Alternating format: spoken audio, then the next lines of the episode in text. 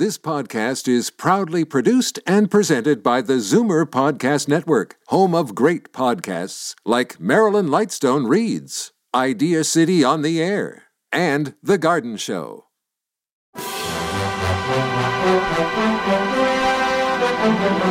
It's Zoomer Radio's Theater of the Mind with Frank Proctor. Open your mind as we fill your head with amazing thrills, chills, and laughs. Theater of the Mind. The best love programs from radio's golden age. Only on Zoomer Radio. Now, here is your master storyteller, Frank Proctor. Well, thank you, and welcome to the show. At the half hour, we'll listen to Duffy's Tavern, a show that was first aired in 1949. But first, and 10 years earlier than that, in 1939, we present the Screen Guild Theater.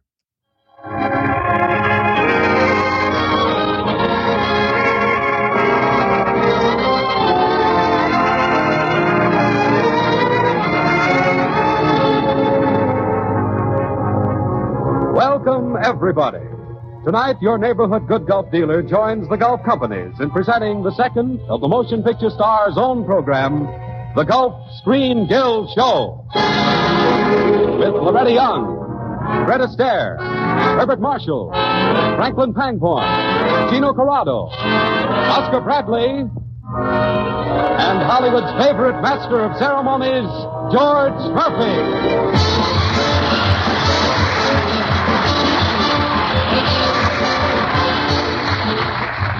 Good evening, ladies and gentlemen, and welcome to the second Screen Guild show. Hollywood's own program, written, directed, and acted by the greatest names in the motion picture industry, for the benefit of the Motion Picture Relief Fund. Last week it was a review. Next week it's a dramatic show starring Bette Davis, Robert Montgomery, Basil Rathbone, supported by Louise Beavers.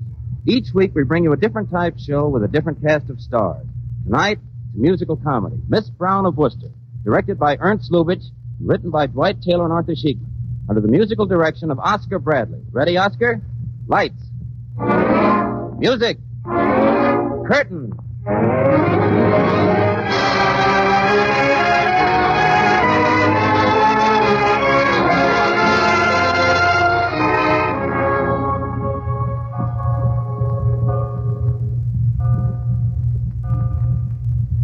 It's four in the morning at the English Manor House of Richard Devon, played by Herbert Marshall. The radio in the darkened drawing room is turned on. In front of it, we find Alice Brown, his fiancée, played by Loretta Young. The program she is listening to is a transatlantic broadcast from the famous Sky Room of New York's Hotel Astoria.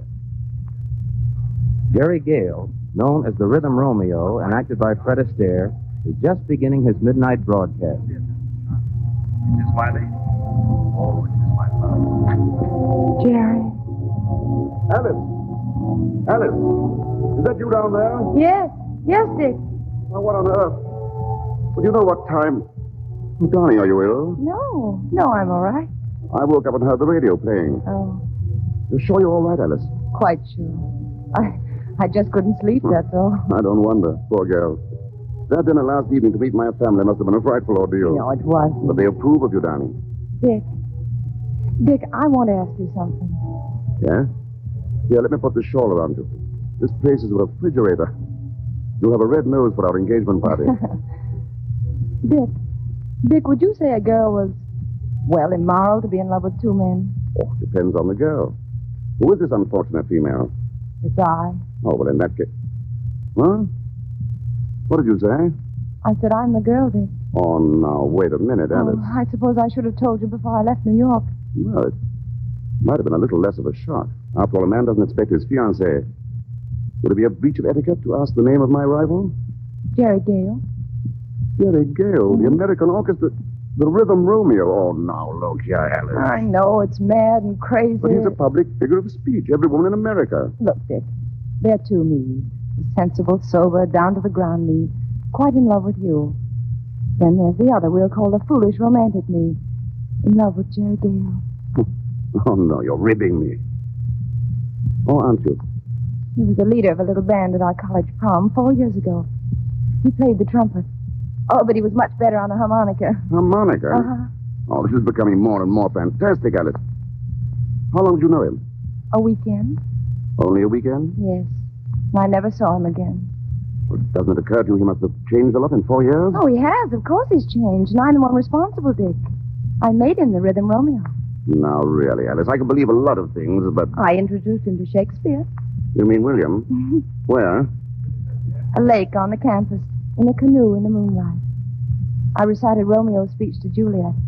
And now, now he begins all of his programs with that same speech. Well, his meat was atrocious. He told me he'd always remember that night.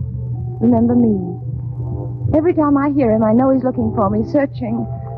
Oh, oh I know how perfectly stupid this sounds, but I- Stupid. It's serious. Even if it is purely mental, we've got to do something about it. Yes, I know, but what can we do? Return to America and see this Jerry Gale. Oh, Dick, now you're being silly. I've waited so long for you. I can wait a little while longer. Until I'm sure of you. But Dick. Don't worry. If you find he's the one, I'll bow gracefully out. Oh, no, no, I. Or if he's not, you can forget him. Isn't that the sensible solution? Well, I. Exactly. We'll sail for America on the very next boat. You're going to feel better or worse within a fortnight.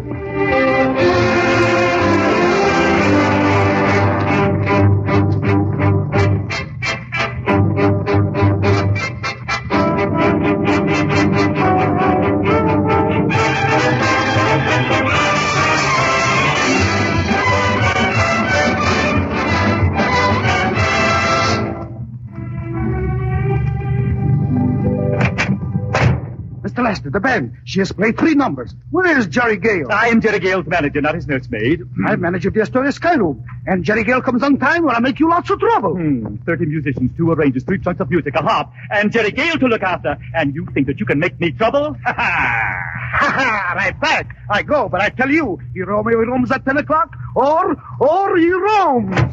Hmm, You think I could take him out of a hat?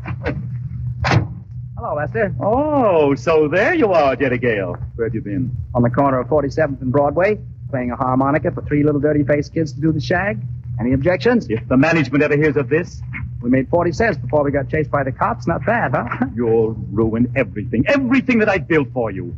I and Shakespeare raised your salary to 2000 a week. Look, Lester, you and the Bard have done a lot for me, but honestly, I get so tired of spouting couplets.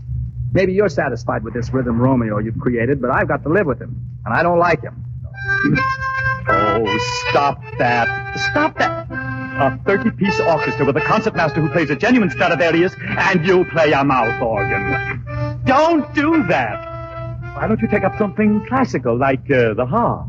You can't play a harp in the bathtub. Will you please give me that crazy gimmick? Oh, don't put it in your tailcoat. You'll bulge in the wrong places. Look, Lester. Look, you read my mail, you write my lines, you make my dates, and you break them. In short, you pull the strings and I dance. Please, pl- please, will you stop? Romeo wasn't a hoofer. Yes, and this hoofer isn't a Romeo. There, there, now there's the signal. Now here's your baton. Now don't forget, when you step off the bandstand after your number, you're still Romeo. Greet the girls with, uh, I am too bold, tis not to me she speaks. Romeo and Juliet, Act One, Scene Two. And what do you say when I get cornered with some fair jitterbug? Why, I interrupt and uh, say your sponsor wants to speak to you. All right, all right. I go and it is done. The bell invites. What? Macbeth, Act Two, Scene One.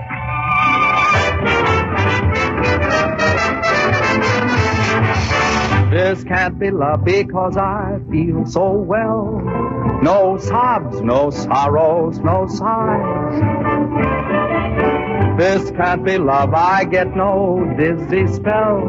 My head is not in the skies. My heart does not stand still, just hear it beat. This is too sweet to be loved. This can't be love because I feel so well, but still I love to look in your eyes. Thank you very much. Thank you, everybody. Thank you, ladies and gentlemen. So that's the Jerry Gale we've come 3,000 miles to meet. Yes, Dick. Looks quite a decent chap, Alice. He's just as I remembered him. I'll see if Mr. Gale will join us. Oh, look, Dick, he's seen me. He's coming over. Oh, Mr. Gale, will you play Two Sleepy People? I am too bold. Tis not to me she speaks. Oh, Mr. Gale, your music is too, too wonderful. I am too bold. Tis not to me she speaks. Hello, Jerry. I am too bold. Tis not to me she speaks. Nice reading, old man. Thanks. Jerry. Jerry, don't you remember me? Remember you? Well, of course. Why, why, you're, uh, uh, Alice. Alice. Well, what do you know about that? Alice, uh, uh, Brown. Brown, certainly. Bra- Alice Brown, of course. The Fall Festival at Wellesley. No. Spring prom, Vassar. Oh, oh, oh, yes, yes. You had on a blue dress. I wore red. Remarkable memory, old man.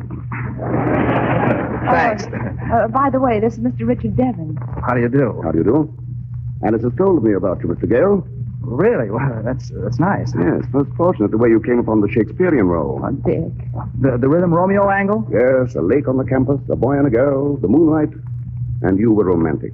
No. A hamburger joint on Main Street, me and my manager. It was raining and I was broke. But Jerry, I... You see, one of the boys in the band made a play for the waitress, and she said, lay off, Romeo, and the idea came to Lester just like that.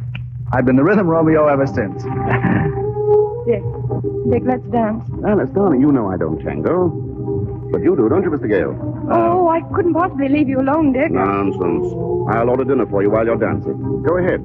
Go ahead. Well, I... Well, I, I, I suppose uh, I suppose we could dance. I suppose we could, if you like.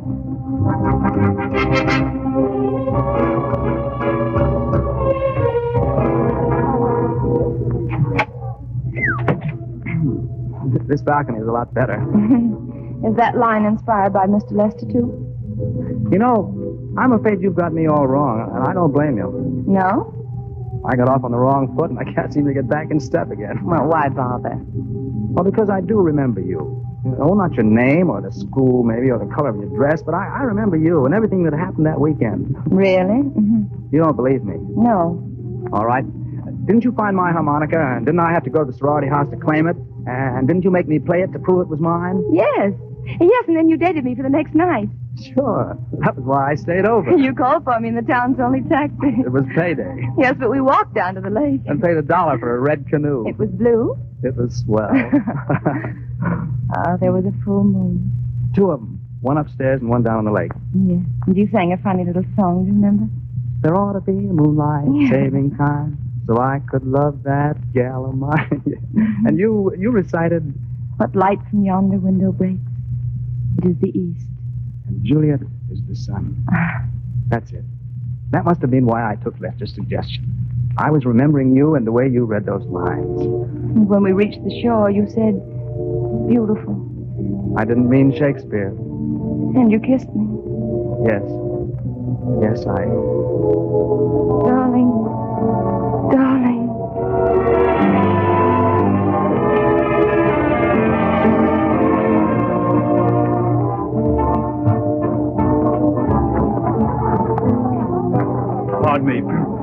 Pardon me, I'm Mr. Lester, Mr. Gale's manager. He was at your table a few moments ago.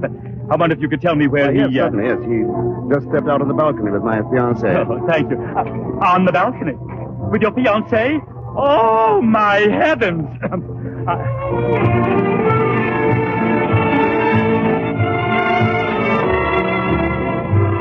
Oh. Oh, here you are. I say, uh, here you are. Mr. Gale, your sponsor wants to speak to you. I say your sponsor wants to speak to you. Mr. Gale, your sponsor!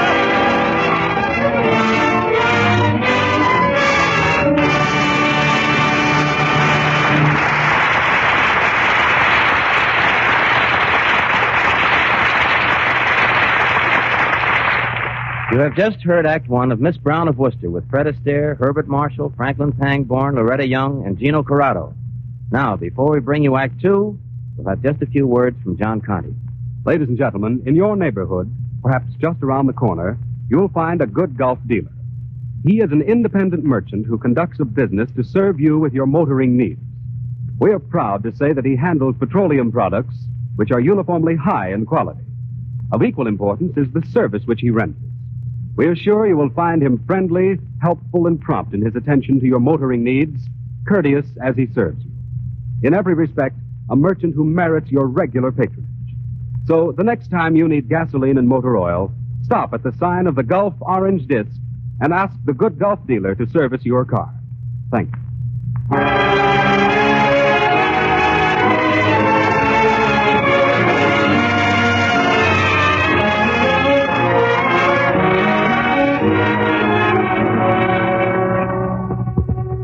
curtain is about to rise on the second act of our musical comedy, Miss Brown of Worcester. Alice Brown and her former love, Jerry Gale, the famous orchestra leader, have been doing the town for the past two weeks with a man she is engaged to marry, Richard Devon.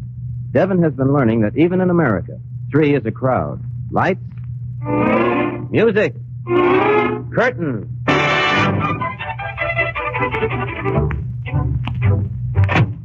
Well, where have you been? Out, Lester. Out with whom, may I ask, Mr. Gale? The girl I'm in love with? You're not serious. Why, you can't do this to me. Oh, yes, I can. You can't be in love with one girl. You've got to be in love with all of them. Your sponsor expects it. Now, look. I got along all right when I wasn't the Rhythm Romeo, when I didn't know what a sponsor was. Yes, and I had a darn sight better time. You're comparing hamburgers to caviar. I like hamburgers. What's the name of this siren? Alice Brown. And she's not a siren, Lester. She's in love with me, not the Rhythm Romeo. You are the Rhythm Romeo. Yes, but she isn't in love with him. She's in love with the fellow I was four years ago. Hmm. He was a halfway decent chap. He didn't spout Shakespeare, and he wouldn't steal another fellow's girl. You mean there's another man in love with her? Yeah, a grand fellow, too. Look, Lester, I'm in a spot. What can I do? Well, well, you certainly can't marry the girl. No. No, you're right, Lester. I, I can't marry her. Hmm, now you're talking sense. No woman could be happy married to me with a postman dumping a thousand phony love letters on our breakfast table every morning. Watching me look foolish while fans ask for autographs, grab my hat, tear off my tie for a souvenir. Mrs. Rhythm Romeo. Why, Alice couldn't stand that for a month. Hmm, that's right. That's right, Mr. Gale. That's perfectly right. I, I've got to show her that Devon's the man for her now, but I don't know how. well, you just leave everything to me, Mr. Gale. I'll think of something. a Lester never fails.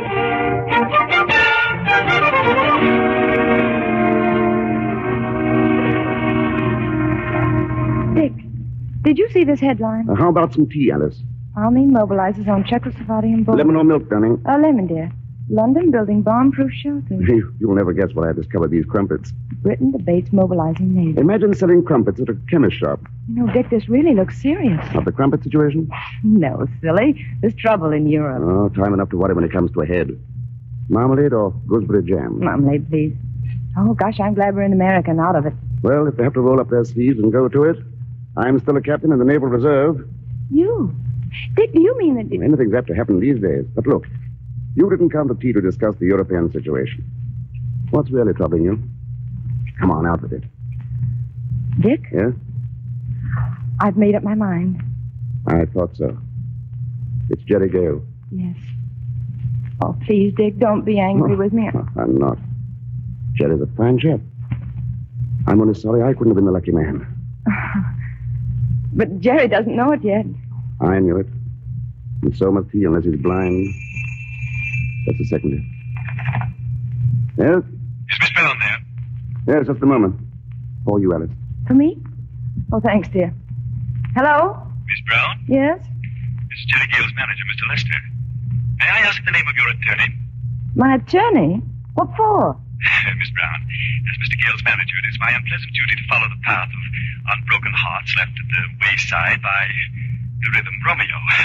and I do what I can to repair them uh, in a monetary sense. Let me warn you, however, that $3,000 is my top price. Are you speaking for Mr. Gale?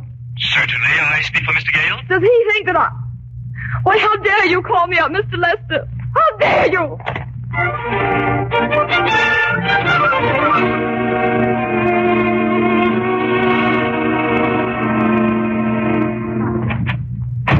Where's Gale? Uh, rehearsing his orchestra. Oh, he'll be through in a moment. Uh, sit down. Have a cigarette? A drink? No, I don't want to drink and I don't want to smoke. I want to see that bounder Gale. Well, let go my coat. No use getting excited. Let me go.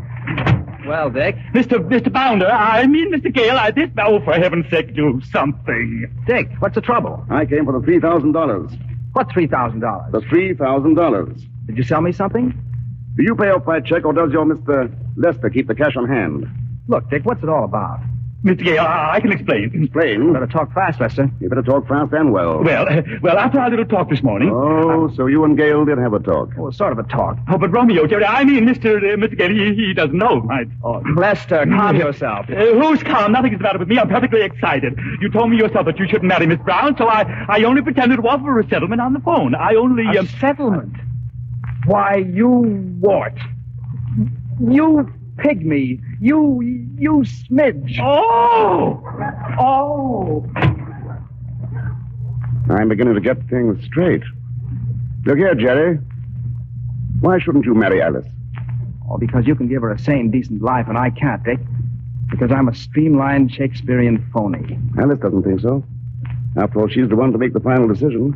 Mm, it won't be hard for her to choose now. There's no explanation I can make she'll ever believe. I wouldn't worry, Jerry. A woman will go any place, do anything, and believe anything when she's in love. You'll see at the Sky Room tonight.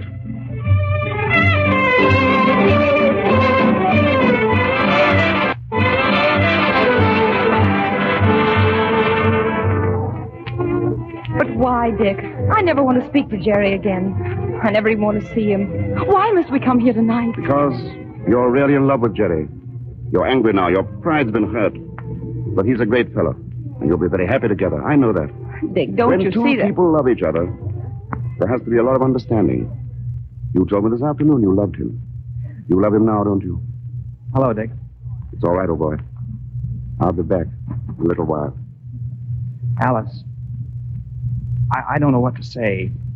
I don't know if there's anything I can say. You see, I've been so in the habit of speaking for this rhythm Romeo that I can't talk very well for myself. There's your music. I'll be right back. No, no, I'll sing it from here. I can reach up to heaven and pluck out a star from the blue. It's true, but only when you're in my arms.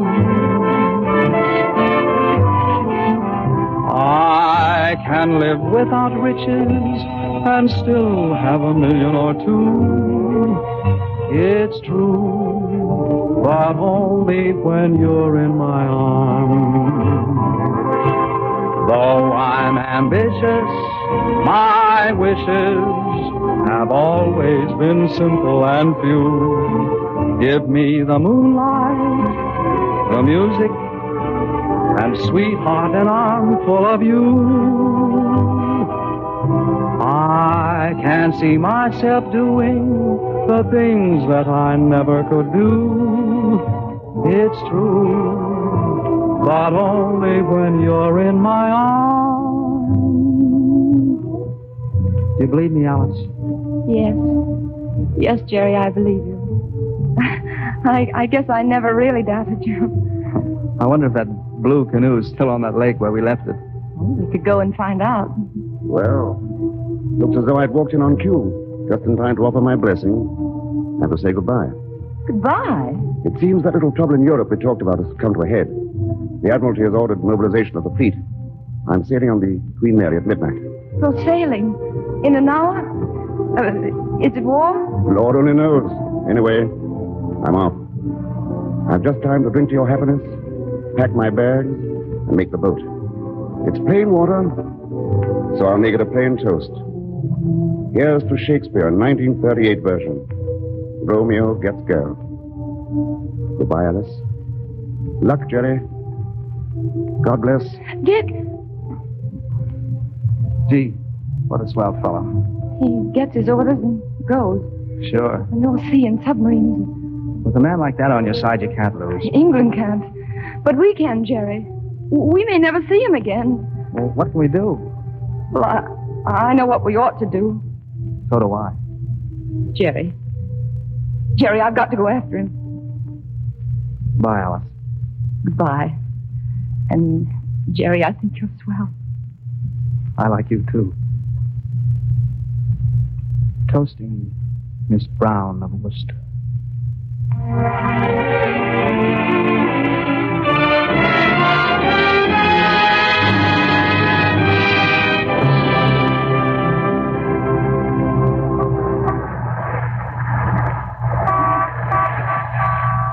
Throw my luggage in the back, driver.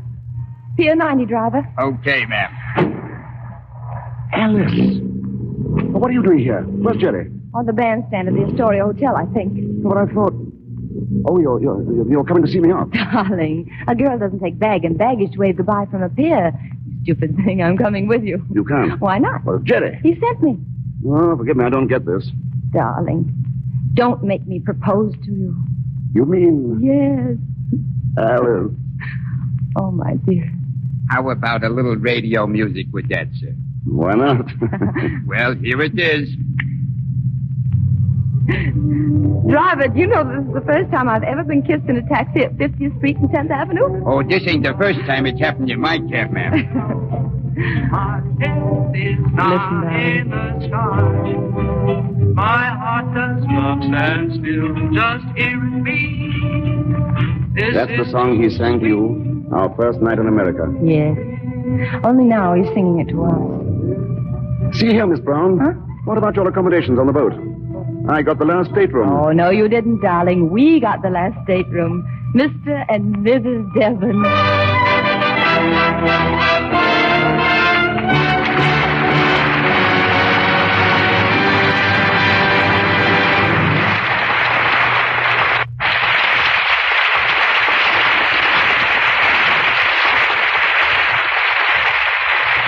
Just a moment, Loretta Young, Freddie Astaire, and Bart Marshall return as themselves.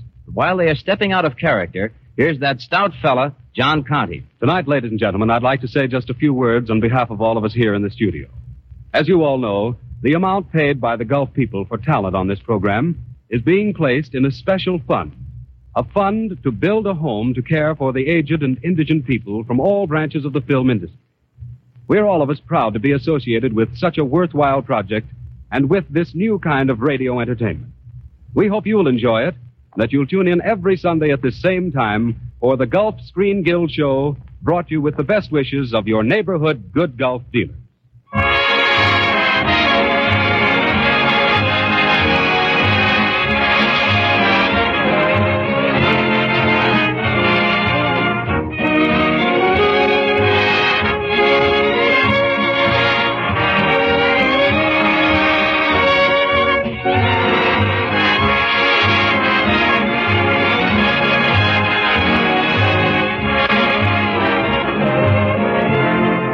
Say goodnight, George. Loretta, before I say goodnight, I want to tell you what a swell job you did. Oh, thanks. And I don't have to tell you how swell I think you are personally. No, you don't have to, but I like it. Good night, George, and thanks again. Good night, Loretta. And by the way, extra congratulations to you, Bart. Why's that, George? Well, because tonight you got the girl and Freddie didn't. Well, in that case, so long as she's mine, I'll I'll take her home. Good night, George. Good night, Bart. Good night, MC. Uh, just a moment there, F.A. We missed something here tonight. You didn't dance. Neither did you. Well, I don't dance much, Fred. I... Why, George, you're just a terpsichorean meanie. Them's bodacious words, to stare bodacious. Oh, I couldn't dance today anyway. My foot's asleep. It's been that way all through the program. Oh, well, I know how to fix that. It's simple. All you have to do is stamp it. Look. Like this? That's it.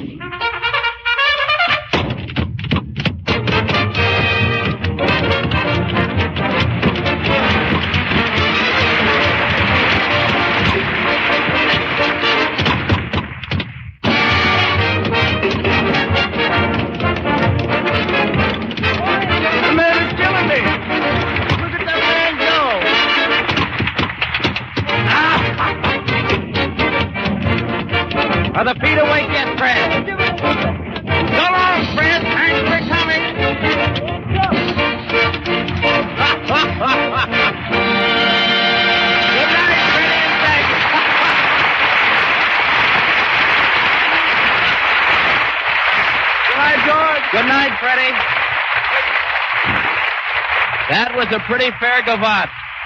That was a pretty fair gavotte for two sleepy feet. I'd like to thank Franklin Pangborn and Gino Corrado for being with us tonight for a swell performance. Well, folks, that winds up another Screen Guild show. We hope that you enjoyed it. We'll tune in again next week to hear Bette Davis, Robert Montgomery, Basil Rathbone, and Louise Beavers in an original drama, Can We Forget, directed by Frank Capra and written by Mary McCall. Tonight's Screen Guild show was directed by Ernst Lubitsch, written by Dwight Taylor and Arthur Sheekman. This is George Murphy saying thank you for the motion picture industry and good night.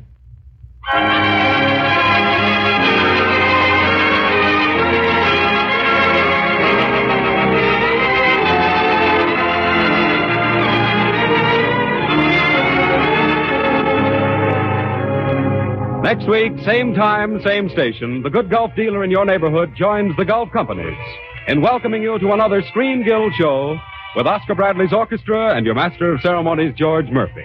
This is John Conte speaking. When You're in My Arms is from Fred Astaire's new RKO picture, the story of Vernon and Irene Castle. We are indebted to 20th Century Fox for Loretta Young, who can soon be seen in the picture Wife, Husband, and Friend. Heard on tonight's show were Make Believe and Why Do I Love You from Showboat. Yesterday from Roberta, Thanks for Everything from the show of the same name, and This Can't Be Love from the boys from Syracuse. This is the Columbia Broadcasting System.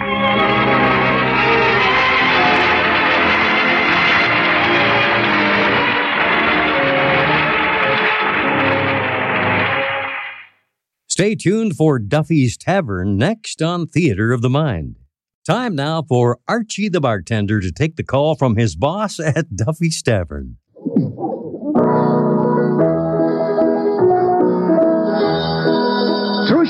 The hand lotion with the beforehand extra, and Vitalis for well groomed hair bring you Duffy's Tavern, starring Archie himself, Ed Gardner.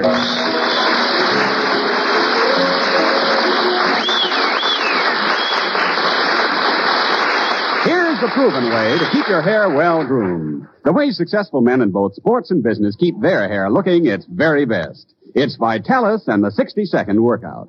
See how the Vitalis workout helps your hair, stimulates your scalp. See how it prevents dryness, routs loose dandruff, and helps check excessive falling hair. And see how Vitalis keeps your hair handsome and healthy looking with never a trace of a greasy patent leather shine. For there's not a single drop of mineral oil in Vitalis.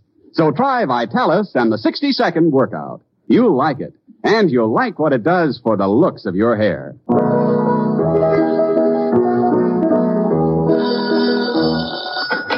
Hello, Duffy's Tavern, where the elite meat to eat Archie the manager speaking. Duffy ain't here.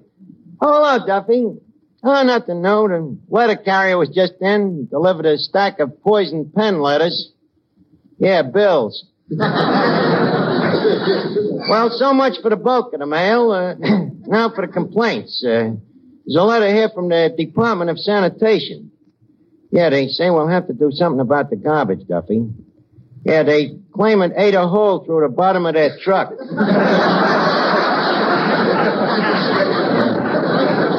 Oh, look, I'll call you back. Uh, what else have we got, Eddie? Uh, Well, get a personal letter to you from the finance company. oh, yeah? Yeah, they say if you don't settle up right away, they're gonna throw you in jail. Oh, yeah? What else did they say? I don't know. I ain't opened it yet.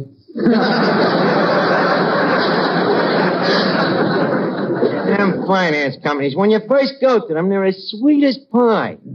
Just overlook a couple of years' payments and you find out their real character. hey, wait a minute. Look at here. A letter from the Ritz Carlton. Hey, who do I know lives at the Ritz Carlton? Let's see. Yeah, dear Archie, haven't seen you since our old days at PS4, but have often thought about you. Many's the time I think about our old class motto, sic in hoc transit hospice. What does that mean? Nothing, it's Latin. it was our class code. Uh, we'll be down to see you at the tavern tonight. Signed, your old classmate, Willie Gundig. Willie Gundig. I wonder if I'll recognize him. It's been such a long time since I was in school. Yeah. You was there such a short time. Willie Gundig. Hmm. Living at the Ritz Carlton. Good friend of yours? Well, no. Uh, him and me never hit it off too good, Eddie. He was always rubbing it in because he got better marks than me. I happen to know it was because he cheated. Cheated? Yeah, he studied.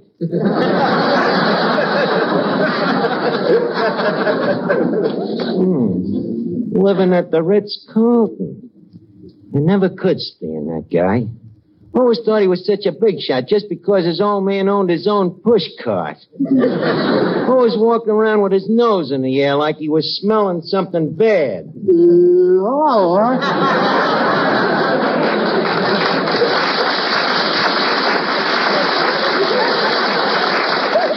Hello, Finnegan. Uh, uh, Finnegan, guess who I just got a letter from? Uh, General Smuts? No. Well, then I give up. uh, look, I, uh, can you give me a clue? Well, okay, he was in PS4 with us, and his initials is WG. Uh, George Washington? Wrong again, Finnegan. It's Willie Gundy. Willie Gundy. You remember him. Remember the guy was always being punished for putting the girl's hair in the inkwells, uh, tying the cans on dogs' tails, uh, uh, putting tacks on the teacher's chair. Yeah. Well, uh, Willie Gundig was the guy that always squealed on me. Oh, oh, oh, that's Willie Gundy. Yeah, yeah. Oh. The guy the yearbook said was the most likely to succeed. Wait a minute. I wonder if I still got that yearbook here in the safe. Uh, good old P.S. Uh, P.S. Boy, yeah, yeah, boy. uh, wonderful school. Uh, what memories it brings back. That was a good old days, huh? Yeah, they, they don't make days like that no more. Well, here we are, Finnegan, our old yearbook. Hey, look at this picture here. Remember these guys? Oh. You don't? No, that was the graduating class. Yeah, but look at them now, huh? what a tough bunch of kids that was. Really tough, huh? Eddie, we used to eat the apples and bring the teacher the worms. yes, sir. Any kid that was in PS4 didn't have a broken nose was either the principal or a new pupil. That's it. Uh, how come the kids are staying around in the shirt sleeves with all that snow on the ground? Eddie, that ain't snow. That's teeth. Tell me something. Who, who's the girl on the end with the black eye? The teacher. hey, wait a minute. There he is. Who? That jerk, that Willie Gundy. I see. Well, it says, yeah, he was voted the student most likely to succeed. Yeah. Well, uh, where's your picture, Miss Archer? Uh, somewhere there. It's hardly worth looking for, though. It was a very bad picture. Hey, wait a minute, Arch. Here it is on the next page. Uh, anybody want to see pictures of the girls' volleyball team? Uh, No, we want to see your picture. oh, well, uh, here it is. Mm, Miss Archie, your thumb. What about it? It's covering what you was most likely to. Oh. Sorry. Uh, What does it say, Eddie? Archie, the man most likely to be a failure. must have been a misprint. I don't know. Willie Gundick's living at the Ritz Carlton. Yeah, you know, I'm just thinking. I, I bet you that Willie Gundy himself wrote them most likely to's there. He's always jealous of me, you know, because of uh, me and uh, Alice Vanderwater. Alice Vanderwater? Yeah, the prettiest girl in the school. Oh, yeah, I remember her, Arch. The tall, skinny, bow-legged dame with the buck teeth. okay, so she was the second prettiest girl in school. Yeah. Funny thing, I just ran into Alice Vanderwater the other day over on Avenue A. Oh, really, Miss Duffy? Yeah. Uh, is she married? Yeah. She married Elmer Zinser. Elmer Zinser, huh? Yeah. And guess what? They got 15 kids. Fifteen kids. Yeah. But I don't think she's very happy.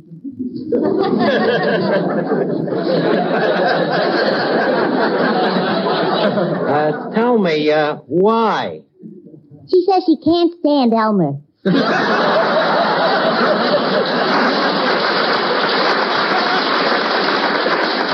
Hey, hey, wait a minute, Arch. Uh, ain't this my picture? Where? Oh, yeah, yeah. Finnegan, what was you doing with the debating team? Arch, what do you think they was debating about?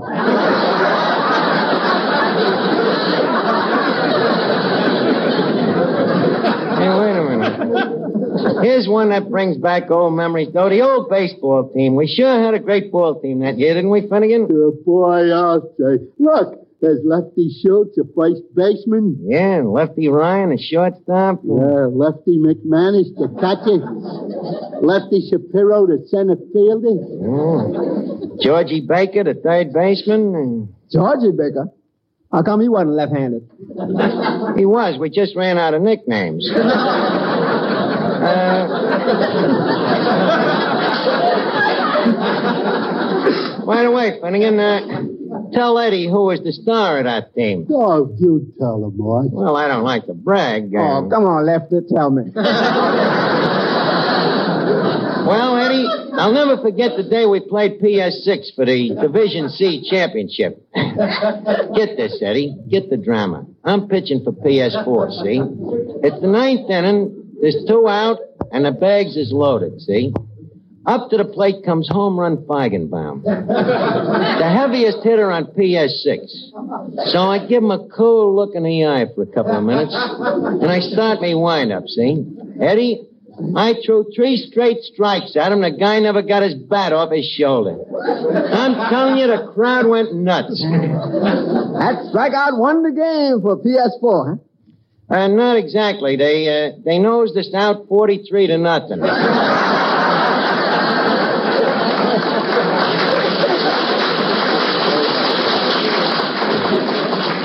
All on account of that Willie Gundig dropping that high fly in the second inning. the guy most likely to succeed.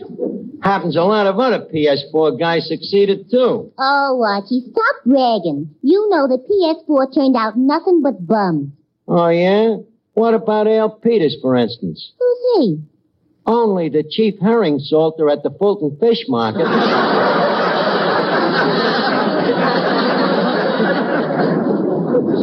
and what about Henry Shaw? Another success? Merely the head of the Will Call Department of Feinberg's Tiny Tots Toggery Shop. and what about Gus Christophilus, the famous television actor? A famous television actor. Ain't lost a fall in 15 straight bouts. Yeah. And they pick Willie Gundig as the most likely to succeed. Hmm. Hey, Miss Archie, here comes Joe Moran, the radio announcer. Hey, well, wasn't he one of your pals at PS4? Oh, sure. Hiya, Joe. Hiya, Lefty. Uh, hey, Joe, we were just going over the old yearbook here. Uh, uh, you remember Willie Gundig? Uh, Willie Gundy? Yeah. Whatever happened to him? he's uh, living at the Ritz Carlton. Say, that's swell. I'm always glad to hear that one of the old gang made good. Yeah, me too. Say, I wonder if Willie knows that I am now a radio announcer. Well, if he don't, I'll break it to him gentle. I'll tell him first that you're dead. Hey, Art, is, is Joe's picture here in the yearbook? Yeah, let's see. Oh, yeah, here you are, Joe. what a silly picture. Look at me with my mouth wide open. Yeah, even them days you look like a radio announcer. Look, why do you guys have to open your mouths anyhow, Joe? What do you mean? Well, people never listen to them commercials. Why don't you just save your breath and rate them silent for yourself? But, Arch, if people listening heard nothing but silence, what would they think? That radio had at last been perfected.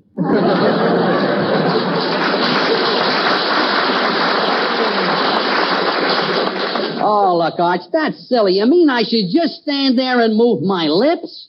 Why not? Go ahead, just move your lips and see if I can tell what you're saying. Well, okay. Uh, Trushay is the different hand lotion? Right.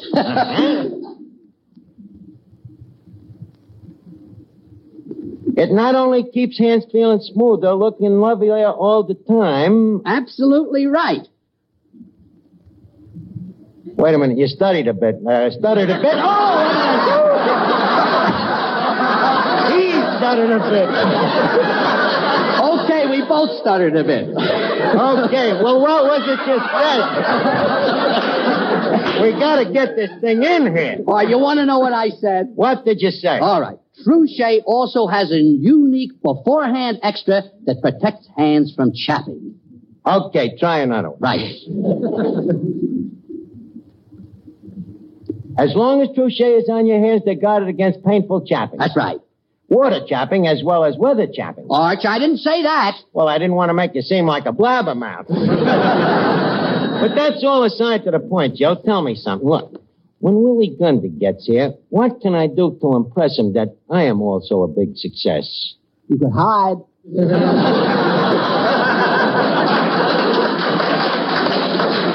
You know, Arch, you sound like you're sore at Willie Gundy. Me sore? Why? Just because he's living at the Ritz Carlton? I'm glad he's a success. Good luck to him. But don't give him too much credit. Don't forget, success is all in the breaks. What do you mean it's all in the break? Well, take me. Nine years ago, when I answered Duffy's ad for a bus boy. What about it? If I had looked two inches to the left, I'd have seen that ad for an expert suspension bridge engineer. What? what do you know about being a suspension bridge engineer? What did I know about being a busboy? what I say, it's all in the breaks. Now look, Eddie. When Willie gets here, I want you to bear me out in one little white lie, huh? What's the white lie? I'm gonna tell him I'm a millionaire.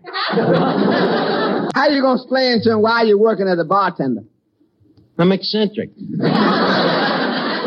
But them clothes of yours, how you gonna explain all them spots? Money stains. Wait a minute. Why couldn't I have me stockbroker come in and tell me what a fortune I just made, huh?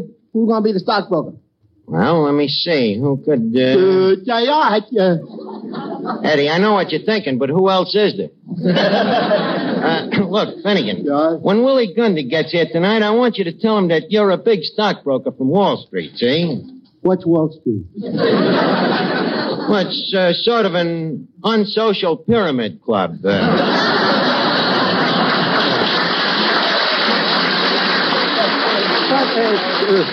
look, Arch, if I'm going to be a broker, shouldn't I know something about stocks?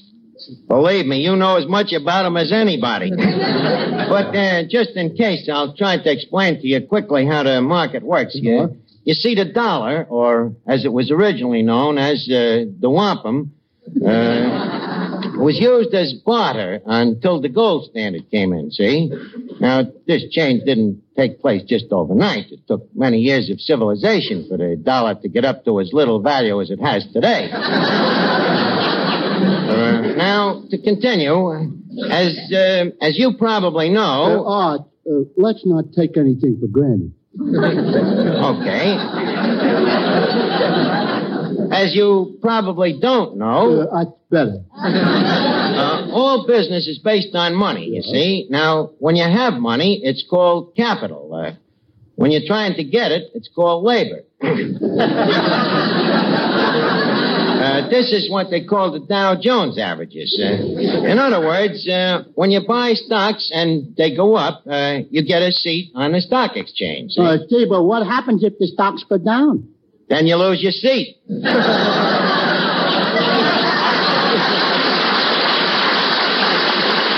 Well, look, if, uh, if, uh, if you lose your seat, where do you sit? Uh, you, you sit on a thing uh, called the curb. Any further questions? Yeah. What? How can I be a stockbroker when I can only count up to ten? With stocks the way they are today, you don't have to count any higher. That is, unless you happen to be Willie Gundig. Hmm. He'd probably come rolling down here in a big car. Wait a minute, a big car. Eddie, call Mutual 95000. Who was that? The laughing Lithuanian or the chuckling Czech? Eddie, quit making up names. now, give me the phone. Hello? I'd like to talk to Nick, please. Yes, the giggling Greek. Hello, Nick. Uh, this is Archie from Duffy's Tavern. Uh, send over a Cadillac limousine, will you? The money?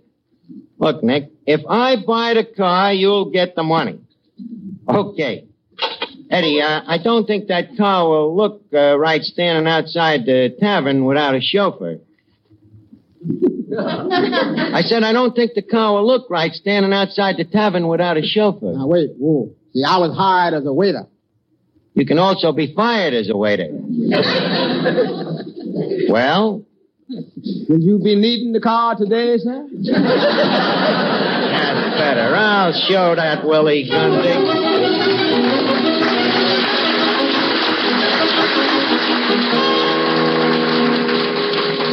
Afternoon, sir. I'm looking for the gentleman who ordered the new limousine.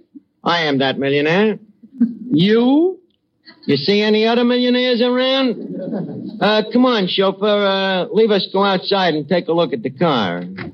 Well, there she is, gentlemen. A brand new 1949. Ziggity. Man, with a car like that, I could be the Aly Khan of Harlem.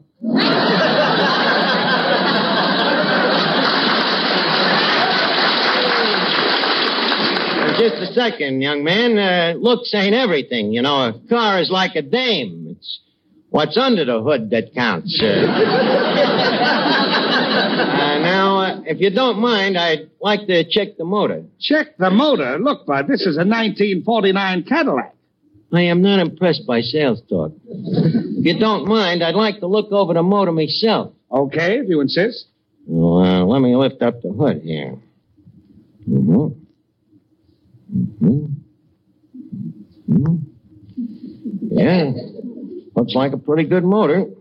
You're looking in the trunk compartment. huh? But the motor is up at the other end of the car. Oh. Just want to see if you know your business. Uh, now, tell me, uh, is uh, this the model with the uh, hydrochloride clutch? The what? Well, I'll try to put it simply. Uh, what is the horsepower? It's 160. On what basis is that computed? Well, it's figured on the basis of 550 foot-pounds in one second or 33,000 foot-pounds in one minute. I'm afraid you haven't answered my question. what I'm trying to find out is, uh, does this horsepower have uh, Timken bearings? Uh, I give up. See, Eddie, I got him stumped. Let's see here. Mm-hmm. Yeah, see, they got a new type carburetor. Bud, that's the horn. Oh, oh yes, this is the carburetor over here. That's the battery. Wait a minute, here's a cute little gadget. Hey, hey, what's that thing? That? Well, that mixes gasoline with air to form a vapor that explodes when injected into the cylinders. Oh, really? What do they call it? The carburetor.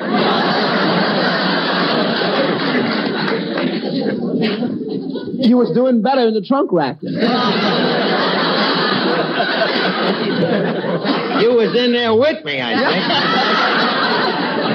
Uh, look, young man, uh, just uh, leave the car parked uh, here at the curb for a few hours, and I'll think it over. Uh, by the way, uh, what's the price? Six thousand dollars. Mhm. Mm, only 12,000 payments. This is yours. Yeah, it's worth it, though, just to burn up that Willie Gundig.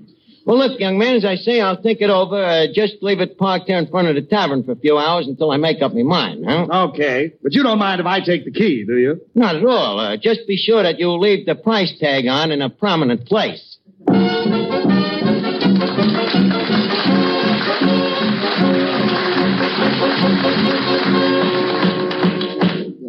Yeah, what you doing, Mr. Archie? Uh, hanging up some pictures. I'll show that Willie Gundig. Look at this autograph here, Eddie, huh? Let's see. Sorry, Archie, but I'm marrying for love. Money isn't everything. Signed, Rita Hayworth.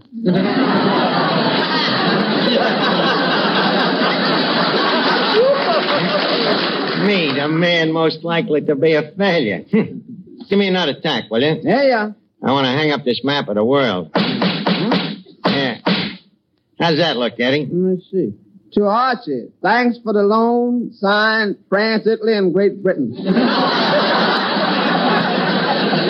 And that's the same Archie that was voted the most likely to be a failure. Wait till that guy gets here. Between me stockbroker, me chauffeur, me Cadillac, and them autographs, I'll have that Willie Gundig borrowing money from me. Wait a minute. This looks like him coming in now. Willie? Archie, Yeah, you ain't changed a bit. I wouldn't say that. so you're Willie Gundig, the man voted most likely to succeed, huh? That's right, Arch. You remember that, huh? I certainly did. Arch, uh, tell me, do you remember the time that... I remember it very well.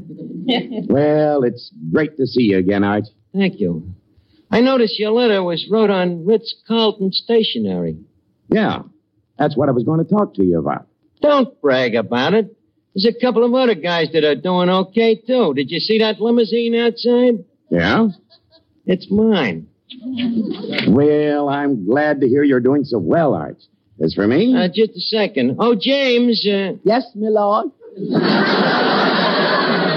uh, better put the limousine in the garage and get out the convertible. It's beginning to look like rain. Uh,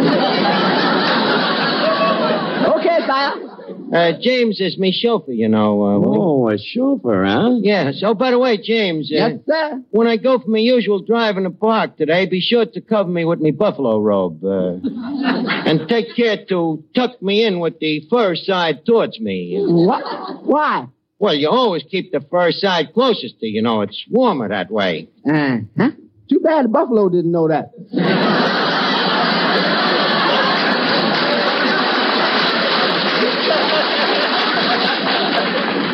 That'll be all, James. Uh, now, Willie, uh, enough about my fabulous success. Uh, tell me about yourself. Well, I'll tell you, Art. Uh, that Cadillac, you know, cost $6,000.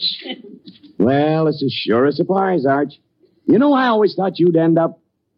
Well, you remember what the yearbook said about you. Leave us in that park at Sleeping Dogs. now, where was we? Uh, oh, yes, you was talking about what a big shot you was. Well, Uh, excuse me a minute. Oh, stockbroker, uh, Yeah, Tape. uh, have we heard anything from the Secretary of the Treasury? Yeah, he says he wants you to send in your taxes. The government needs the money. Oh, uh, how much is me taxes? Uh, Half a million bucks. okay, go down to the bank and get it. Wait a minute, forget the bank. Uh, take it out of petty cash. well, Willie, tell me, uh, how are things with you? Uh, well, uh, just a second. Oh, stockbroker, Uh, yeah. uh, what's the latest on the ticker? The doctor says not to worry. It's just gas.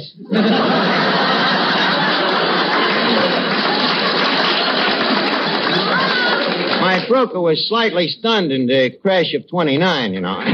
But enough about me and uh, my sensational success. Uh, tell me about you, Willie. Uh, how you doing? Well, frankly, Arch, I could use ten bucks. Oh, stockbroker. What did you say, Willie? I could use ten bucks. You mean you're broke? Yeah. But how can you be broke and live at the Ritz-Carlton? I don't live there. I just work there.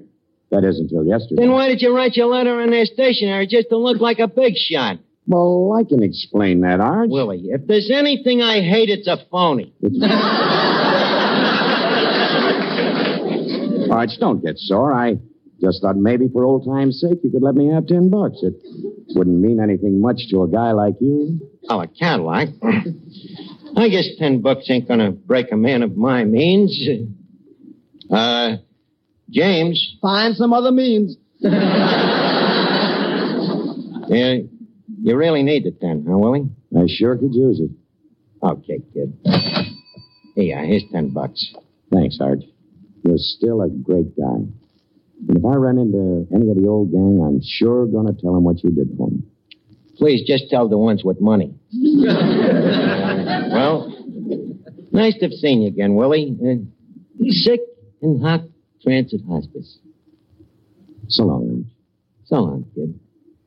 Good old Willie. Nice guy, Eddie. I always liked him. He used to be a failure, and here he has to come to me for a lousy ten bucks. Ain't it funny how life sometimes works out? This is NBC, the national broadcasting company. Thank you for listening. I hope you're going to be with me next week as I uncover more gems from the golden age of radio. Thanks to Joel Schoenwell, Paul Stringer, and Justin Eacock for technical support. The executive producer for Theater of the Mind is Moses Znaimer. Stay tuned for Ziggy and Stardust next on Zoomer Radio. I'm Frank Proctor. Have a wonderful weekend. This podcast is proudly produced and presented by the Zoomer Podcast Network, home of great podcasts like Marilyn Lightstone Reads, Idea City on the Air, and The Garden Show.